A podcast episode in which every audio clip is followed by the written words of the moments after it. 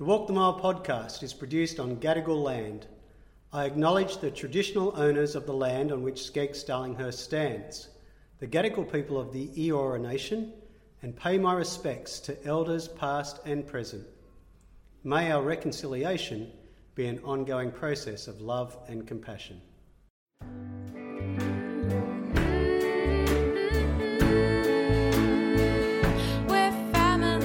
Hello, everyone. I'm Gary Lee Lindsay, school chaplain at SCEGGS Darlinghurst, and you're listening to Walk the Mile, a podcast that opens up conversations that we need to have. We're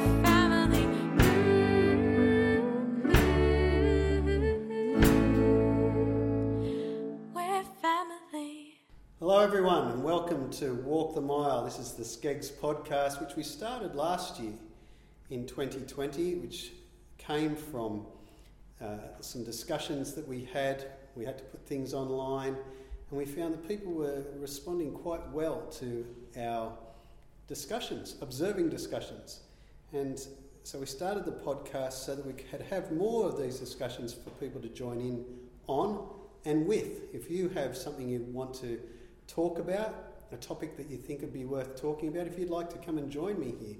No one's an expert on these podcasts. We might have experts one day in different topics, but uh, you don't have to be an expert to talk about the things we talk about here. It's to share with our community and hopefully create more discussions. Today, we're talking about a, a topic that I've been thinking about for a long time in my role and uh, part of my identity.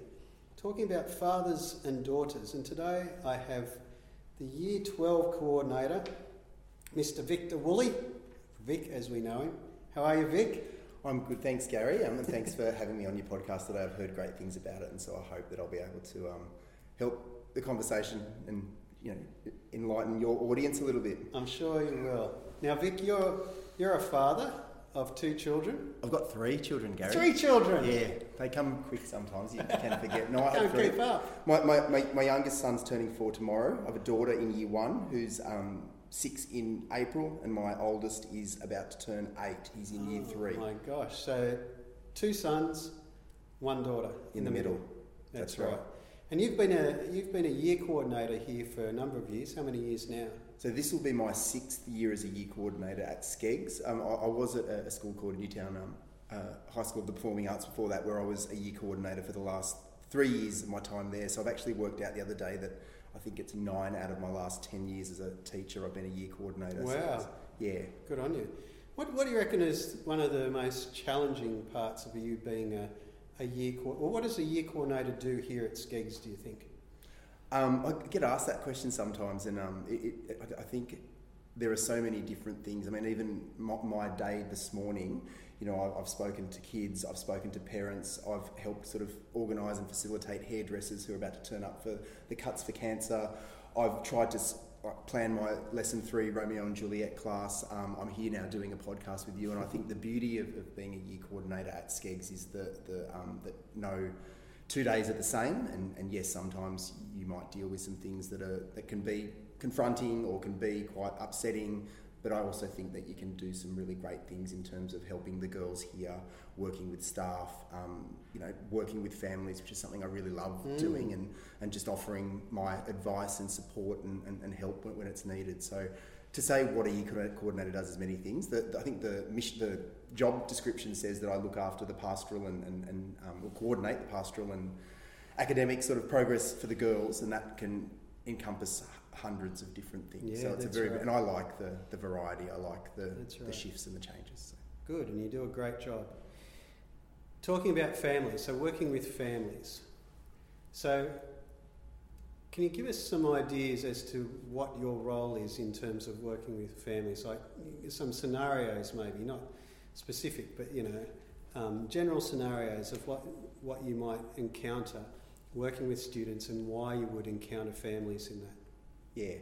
Um, in, as in the year coordinator role, you know, you, you will deal with many different, I'll just sort of say, you know, issues that might pop up both with girls at school, but also often they, they link to, to families. And, you know, we always say as teachers that that, that link between teacher, student and, and, and parents is so important.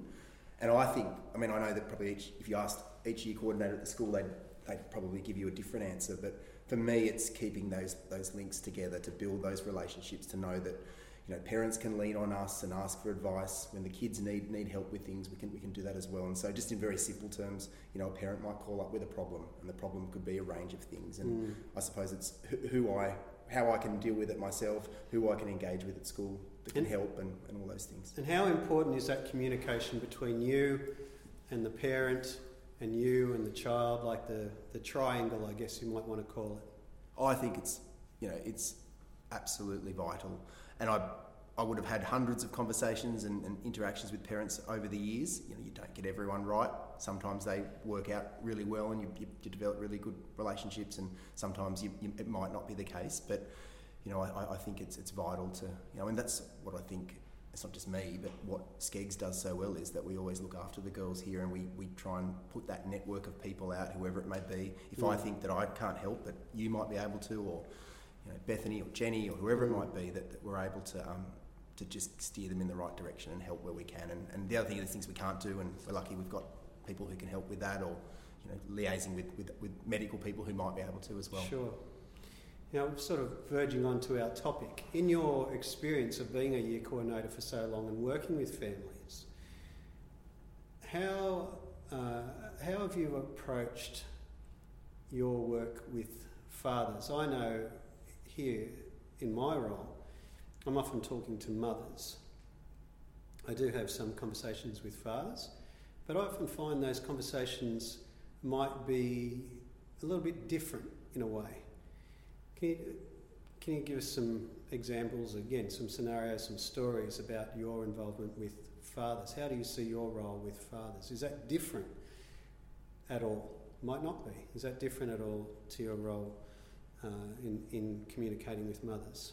Well, I know before we, we started recording, I did say that um, I'm, I'm very aware that, that you know, family dynamics and, and the way that families are structured are very can, can be very different and, and varied. And, and, I know there's a lot of girls here for whatever reason who might not have fathers. Um, I still think when, when you're dealing with um, you know a, a, kid who, who has mum and dad in whatever that, that looks like that it's really important to engage with both. And I'm in a unique position because you know I mean if you look around the school, there isn't many male teachers here, and um, I think I, I, asked the question to, to Sophie Kearns, the old director of pastoral care, one day. Well, who was the last male year coordinator. I think it, it might go back to, to Andrew Gallagher or yeah, someone. But, Darren, Darren but I've, I've been in the role six years, so that's six times six year coordinators. There hasn't been one. And so it, it puts me in a different position. And I think, you know, um, it makes me try and be more aware of the, the default. Why do we tend to ring mothers when there's a problem? Why do we do that? Why do we not engage with the fathers? And so I'm constantly thinking about it, but then I'm also just as guilty of the default and calling the mother as well. And so um, I, I you know, again, it's sort of the the uh, male in a room of lots of females, which is kind of the story of working here sometimes. But I went to a conference in Adelaide about three years ago, and it was about I think it was uh, strong strong girls, fierce women, or something like that. That was looking at you know, building the, the, welfare and kind of uh, things up for girls. And I would say in the conference of what, 300 people, there might have been 10 men. There weren't many, and the mm. only one male presenter. Um, this this story always stuck with me, and he was really good and he, he was talking about this very thing and he said that there is a point in the, the father daughter relationship, sometimes it's 13, that's about the roundabout figure, where that they'll be walking to school with their daughter and the daughter will flick their hand away. And that sort of symbolic movement sometimes that, the father never reaches back for that hand. Mm, they, You know, that for whatever reason, um, you know, the, the teenage years for, for, for girls are difficult and maybe that's a point where they opt out and I was talking to a parent on the phone today actually, and I said that you know I, I when I'm in my job, I feel like I'm not an expert, but I'm pretty competent in what I do. But then I go home with my daughter, and I'm a, I'm a complete novice. And it's one thing for me to, to say these things and all this great advice for fathers, yet I know it's hard because I sometimes can't even ask my daughter what she did at school today without her screaming at me. And so it's a really. But that's a good one. point, isn't it? Because that's a different conversation as a parent. Because I guess there's a whole bunch of different other things going on the emotional connection, your history, your experience, your role as a, well, I guess as a year coordinator, you have a role as a disciplinarian, but in a different way as well. But that's a good point. How do you, as a male, you know, you have to interact with females all day. Um, how is that different to interacting with your own daughter? Uh, you, you've got six, don't you? It's, I mean, d- I- not just my daughter, but um, I- all the things that, as a professional, that work. Like I said, they often don't work at home, Mm. and it is a, a different thing. Um, I was also thinking of a time too, and, and this is the that importance of in, in engaging um, dads. And you know, I would hope that as a father, that when things happen with my daughter, um, you know, I'd be phoned up or I'd be part of the conversation. And I was just obviously trying to do a bit of research before Mm. I uh, sat down with you, and I was thinking that perhaps that also, you know, I mean, I, I'm 42. I'd say that the dads at this school, I mean, we've got K to 12, but you know, it's, a lot of the dads would fall not, not you know, around Mm. me, and that I was also thinking about what the the role of the man and what was considered masculine when the people that my, my dad who brought me up, and Yeah. I'm thinking we're in that transition place where because the world was very different and men probably didn't do any girls' business or any of those things, that we have that legacy in that we still are a little bit awkward in, in how we do things. And so I was talking to a, um, I'll just say, you know, a parent once, and it, it stuck with me too. And it was actually a really proud moment in my um, teaching career where we were talking about something that might have been considered more girls' stuff. And I spoke to him, and, and he said that, oh, look, my wife's back next week, and look, you probably really should be talking to her about this because that's more up her alley because she's a woman. And I stopped him and I said, no, I think your daughter needs you Mm. um, at just as much as, as, as she needs to speak to mum, but I think that you can be really powerful in this situation. And I suppose it's for all of us males in it, I'm not quite sure how old you are, but you know, in the similar generation that we, we maybe break down some of those, Mm. those, those stereotypes from the past in how we deal with our own kids. I'm actually in a different decade to you, Mr. Woolley. Yeah. To let you know. Um, Well, that good living, you still look young. So, what is it, do you think? What is it that we believe with that guy saying, you know, I think that's the mother's role to talk about this, and you say no? So, you're obviously saying, no, you, the, the father can give something in this situation. It's not just the only, you know, the mother has all these tools in a kit that she can use, but but you you stop that guy to say, no, you've got something else to offer. What is it? What is it that the father can actually offer to their daughters? What were you What were you trying to point out? What were you saying to him that you can step in here and, and be part of this? Well, I think that, you know, and you'd probably agree with me, and I know you talk to a lot of the girls here, but the girls need love sometimes. They just need people to, to stop and say they care. And, and I, I don't think he was saying that I don't want to deal with this, but I think it was that this isn't something I'm comfortable Don't with. know this- how to. Yeah, all- all those things exactly. And I mean, do, do we, I don't know how you and I can do it, but, you know, what, how to, do the fathers get equipped with those skills to be Mm. able to, to show those things, you Mm. know, because you know you've, you've constantly hear that story of teenage girls saying about their awkward father and how stay out of this and things, and it's, it is there, and, and how do we do it? Um, sorry, the question was that. Uh, what What was it that you were asking him to give? Yeah. Like, what was he? It sounded to me like you were, you you noticed that he doubted himself. Yeah, that he was thinking, no, I can't. It's not my role here. I can't. I can't be involved in this because I don't have the skills. I don't have the whatever to be involved here. But you said, no, hang on a second. You do have a role here. You can be involved. I remember you were talking about generations past, and there was a TV show, a cartoon called "Wait Till Your Father Gets Home," and I think that was the idea was that the father's role was just to come and you know shake the finger and hand out the discipline. But I think now it, might be a little bit blurry in terms of parents' roles, a bit blurrier in some ways. But I think there, there's the opportunity for fathers, more of an opportunity for fathers to play a different role um, than just the disciplinarian. We're calling fathers to play a dis- different role. yeah. I think too that, and this um, might not necessarily. I mean, might, obviously the best they can would help in that situation, but I think also fathers, it's real. I mean, for you would think that most of these girls, their first you know, significant relationship with a male is their father, and what that sets out is a male can care, a male can be compassionate, you, and and not only in terms of what you might get out of the relationship with your father, but it's also setting a model for what perhaps Mm. a, a good modern male should be doing in and other how they see relationships. and- yeah. and I probably think that you know, at some point the conversation might go with all the topical stuff with the petition over the last couple of weeks. And I know it's a big jump, but if these are the attributes that males should Mm. have, they listen, they can talk about a variety of things, they Mm. can be compassionate. And, um, you know, I did, um, I know I was talking to you before we started as well about um, listening to music on the way here. And one of my favourite bands is the Smashing Pumpkins. And I was listening to Billy Corgan. back, you know, the, the stuff that I used to listen to in the 90s. And I mean, the, the men in those rock bands, even though there was a bit of bravado, they were singing about quite kind of Hmm. um, con- not compassionate, but emotional things. They were showing their emotions. There was that big era of, of musicians, and I'm not sure if that's there anymore for, for the kids. I don't. I know they're seeing different things. I'm, I don't, I'm probably out of the loop with what they're listening to and what they're seeing, but you know that that model of someone who is Yeah. a man who can listen not only helps them in the time, but I think Yeah. also um, helps them in the future for when they Yeah. make friends, maybe make romantic partners and, and things like that. So I guess as a parent, that that role as a role model is incredibly important to actually stop and think about what am I modelling to my child, whether it be to my daughter or my son, in terms of how they see the world, in terms of what they understand their role is, of how they understand what they're going to become, or what you know as an adult, male or female or whatever, or a mother or father in the future. What what do they perceive that to be? I think that's incredibly Yeah, important. And, and I guess you're saying, you know, it's important for fathers to model to their children this idea that you can be compassionate, that you can that you can talk about things, that you can share those mm. things. males can cry, males, Males can can be upset, cry. males can Yeah. deal with things that are that might be considered female issues and that sort of stuff. Of course they can, and Yeah. that's you know.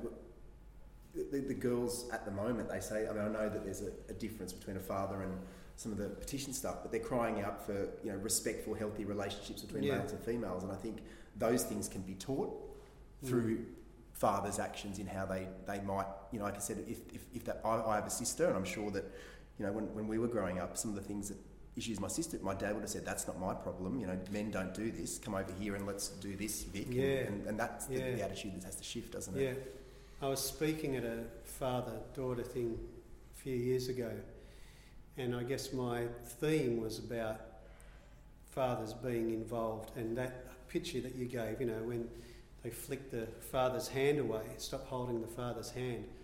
And I was saying, when they do that, you've got to chase them even further. You've got to go back and grab their hand, not necessarily, you know, figuratively. Metaphorically. Metaphorically, thank you. Being, didn't say that Vic's an English teacher as well. Yeah. He helped me with my with my whatever. See, I'm lost for words now. But uh, that idea of pursuing your daughter, even if they reject you or if it comes across as rejection, that pursuit of your daughter, they still want to be involved in your life. They're still interested in what you're doing. I, you know, that sends a, a big message, even if you might not get the response that you want Yeah. um, is really important. The listening to the daughter is so important. I remember one of my daughters um, at one stage in her schooling life wanted to change schools. And I said to her, no, it's ridiculous, you know, you're not going to change schools. Anyway, when she got into her 20s, uh, and she still does from time to time remind me of that. And she says, Dad, remember that time that I came home and I wanted to change schools and you just told me it was ridiculous and you didn't listen to me? She keeps reminding me of that. and I, um, I often remember that story because I didn't stop. I just had a view. I wanted to give her my view, and she just had to deal with that. She had to take that. Maybe sometimes, you know, of course, as parents, you do have to have a say and you do have to sort of have the bottom line. But there are often, situ- like that, situations where I need to listen to her and say, well, why don't we explore this? Why don't we think about the options? You know, but I wasn't even willing to go there. And I think uh, as a father, being able to stop and to listen to your children and have discussions, to think about where they're coming from. And of course, you know, it doesn't mean that they get to have the last say, but to be involved in that, to show respect for your children, you know, in doing that, I think that's incredibly important. I think that pursuit of your daughters is to show respect, that you're, you're important enough for me to show an interest in your life. Um, you know, we believe it, but to actually do it in some ways, uh, they need to get that message rather than more than just words. Yeah, and um, according to Paul Dillon, he came and spoke to, to a number of the girls at school, that he said the most recent statistics say that um, a teenage, well, a, a young woman's brain forms at about 21, and a, a male apparently it's about 40 now, which makes a bit of sense. But the girls, when they are at school and when they're teenagers, they're, they, they're not adults yet. And yes, they may throw a tantrum, they may slam the door in your face, but when they they come back as adults, like your daughter did, they'll come back with that saying, "Well, why didn't you do this?" And I think that you're right that that showing that you care, that pursuit in the right way, and because they'll come back as adults and way Yeah. say thank you for actually showing, even though I slammed the door in your face, I told you to get stuffed or whatever it might be. That, but you show, and I think that is really powerful. What do you think? What do you think it is that the girls, from your experience of talking to girls here, what is it, or do they ever express that quite clearly what they want from their parents, or from their fathers, even? I- think, the, and this is probably more, you know, mum or dad, but I think the girls here want to be recognised for the things they do. And look, there's girls here who do it tough for lots of different reasons, but um, and I know that for whatever reason, it happens that the, the girls here work hard, and, and, and we know that they put pressure on themselves and those things. I think the girls want to be recognised for trying and working hard and, and, and that sort of thing. I think that, that, that that's really important. Um, What do you mean by recognise? Like, is it is it more than just saying, "Oh, you did really well in that maths test," or uh, what do you think they want? What is it that they want to be recognised?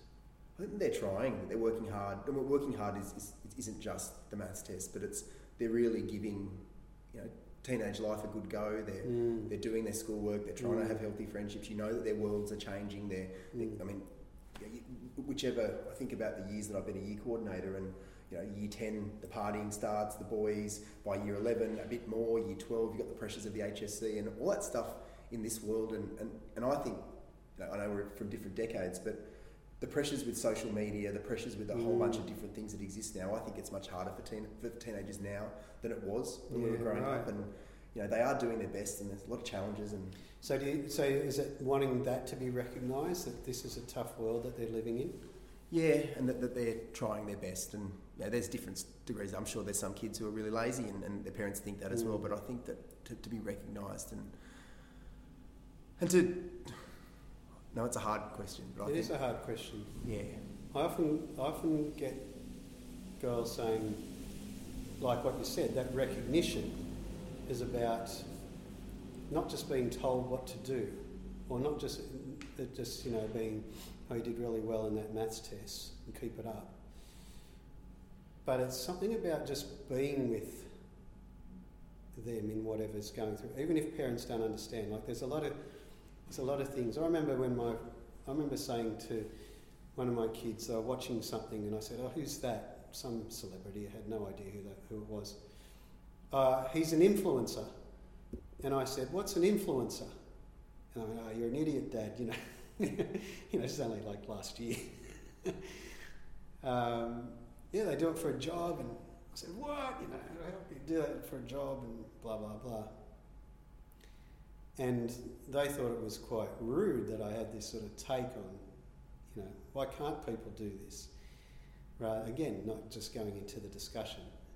And I think that interest in their world, you might not get it, like there's a lot of things I might not get or understand, but an interest in their world and just to be in their world and not having to be the cool friend or, you know, yeah. start following influences just to get an understanding of it.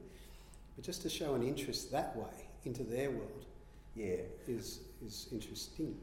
I know it's your podcast, but and this is probably more advice. But I suppose a question I have for you too is that your kids are much older than mine, and you've all of yours are out of school now, aren't they? And Yeah. You've gone through how that. What I'm thinking about more and more, and is that as a father, is that transition from being a young dad with young Mm, kids to mm. being a, an older man and being less, Yeah. you know, not realizing who the cool influences are, and, and not being that person anymore. You know, more grey hair, not being able to run around as much. all those things. I know you don't have any, but how, hair. how have you handled that transition? Because that's something that the dads here would be, you know, you you start with a lot of the girls here start in kindergarten and you're that kindergarten dad. Sure. Before you know it, your daughter's in year nine Yeah. and she's going to parties and It's it's very interesting. In fact, it, it, it can be quite annoying at times because as people get older, they do have their own opinions, and they'll tell you. You know, I find my older children tell me what's right now, how I should think, Yeah. it back to me. um, so trying to engage them, I find yeah, I, I can have more discussions with them, which is really nice, but the I think they have more opinions.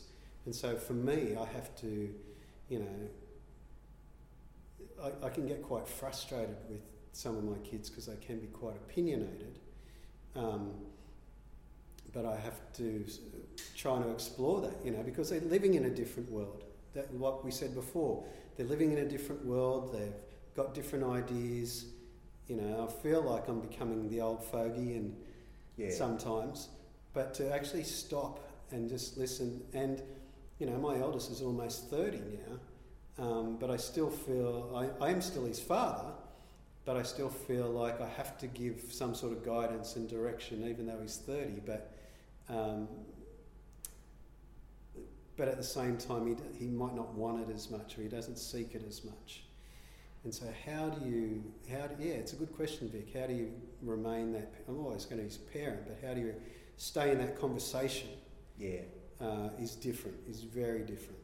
Yeah. One thing I've been told a number of times by um, parents here, because the, they'll always ask me about my kids, and you know, we'll stop for five minutes or two minutes and have a chat about, and I'll sort of talk about the issues I'm having with the kids, not going to sleep, whatever it might be, and then they'll stop me and say, we would take that back any time because our issues are that they're out all night or we don't know where they are. So yes, you know, even if you're up till two in the morning with Yeah. a crying kid, at least you know where they are, and it's that that's the transition from young child parent to old child Yeah. parent, isn't it? Well, I think the older they get, you know, I feel this in within me trying to steer their futures, and I know I can't do that, and I have to let that go. That's hard, I think. Yeah, I mean, you do that as a young with younger kids too. You know, wanting them to play footy or wanting them to, you know, do whatever or wanting to have lots of friends and all that stuff. But you, it's recognizing that control that you can't have that control and as they get older, recognizing that even more, and, and them having those opinions, knowing that, you know, making these decisions, um, which doesn't determine their whole life at all, but you know, puts them in a, they're in a far more responsible position. One of my kids, you know, he's into the arts quite a lot, and um, which is great. You know, he's a great writer and he's, he's an actor and so on, but it, you know, this can be a fairly unstable uh, profession to be in. And I've got to let him do that because he enjoys that. But, but there's within me thinking, you know, come on, mate, when are you going to Go and do an accounting degree. That'll, that's, to. when are you just go? But I have to let that go, you know. I do have to, it's his life. yeah. He's my son, but he's his own person as well. And I would imagine our parent group here um, would probably go through similar things because I'm sure to, Yeah, to be a sure. parent here for the most part, you might have followed a more traditional path and you'd be having kids who want to do something different. You know, Yeah, yeah. Be actors or be singers and musicians, and I, I imagine that would be, be, be also challenging. And I, and I see that sometimes where you can clearly see that, that you know parents come from a different generation or a different way of, of what, what people should be doing in their Mm. teenage years, and, Yeah. and that clash can often um, cause, Yeah. cause problems. It's not an easy road. I was speaking to a parent the other day on the phone, and we both said to each other, What have we done? What have we done having children? no, it's a, it's a blessing. It's a great blessing to have children, but it, it is challenging, and it's, and it's worth a discussion. Yeah. And I thank you for this discussion, Vic. It's been great talking to you. Thank Some you. Great, great things to say.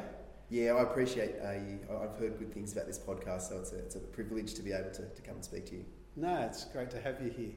And uh, if you do want to respond, we'd love to get your emails. Love to have a chat with you if you want to respond, if you've got more things to say. But as I said before, if you want to be part of this, we've got some ideas. Love to hear from you as well. Great to get some feedback. Thank you very much, Vic.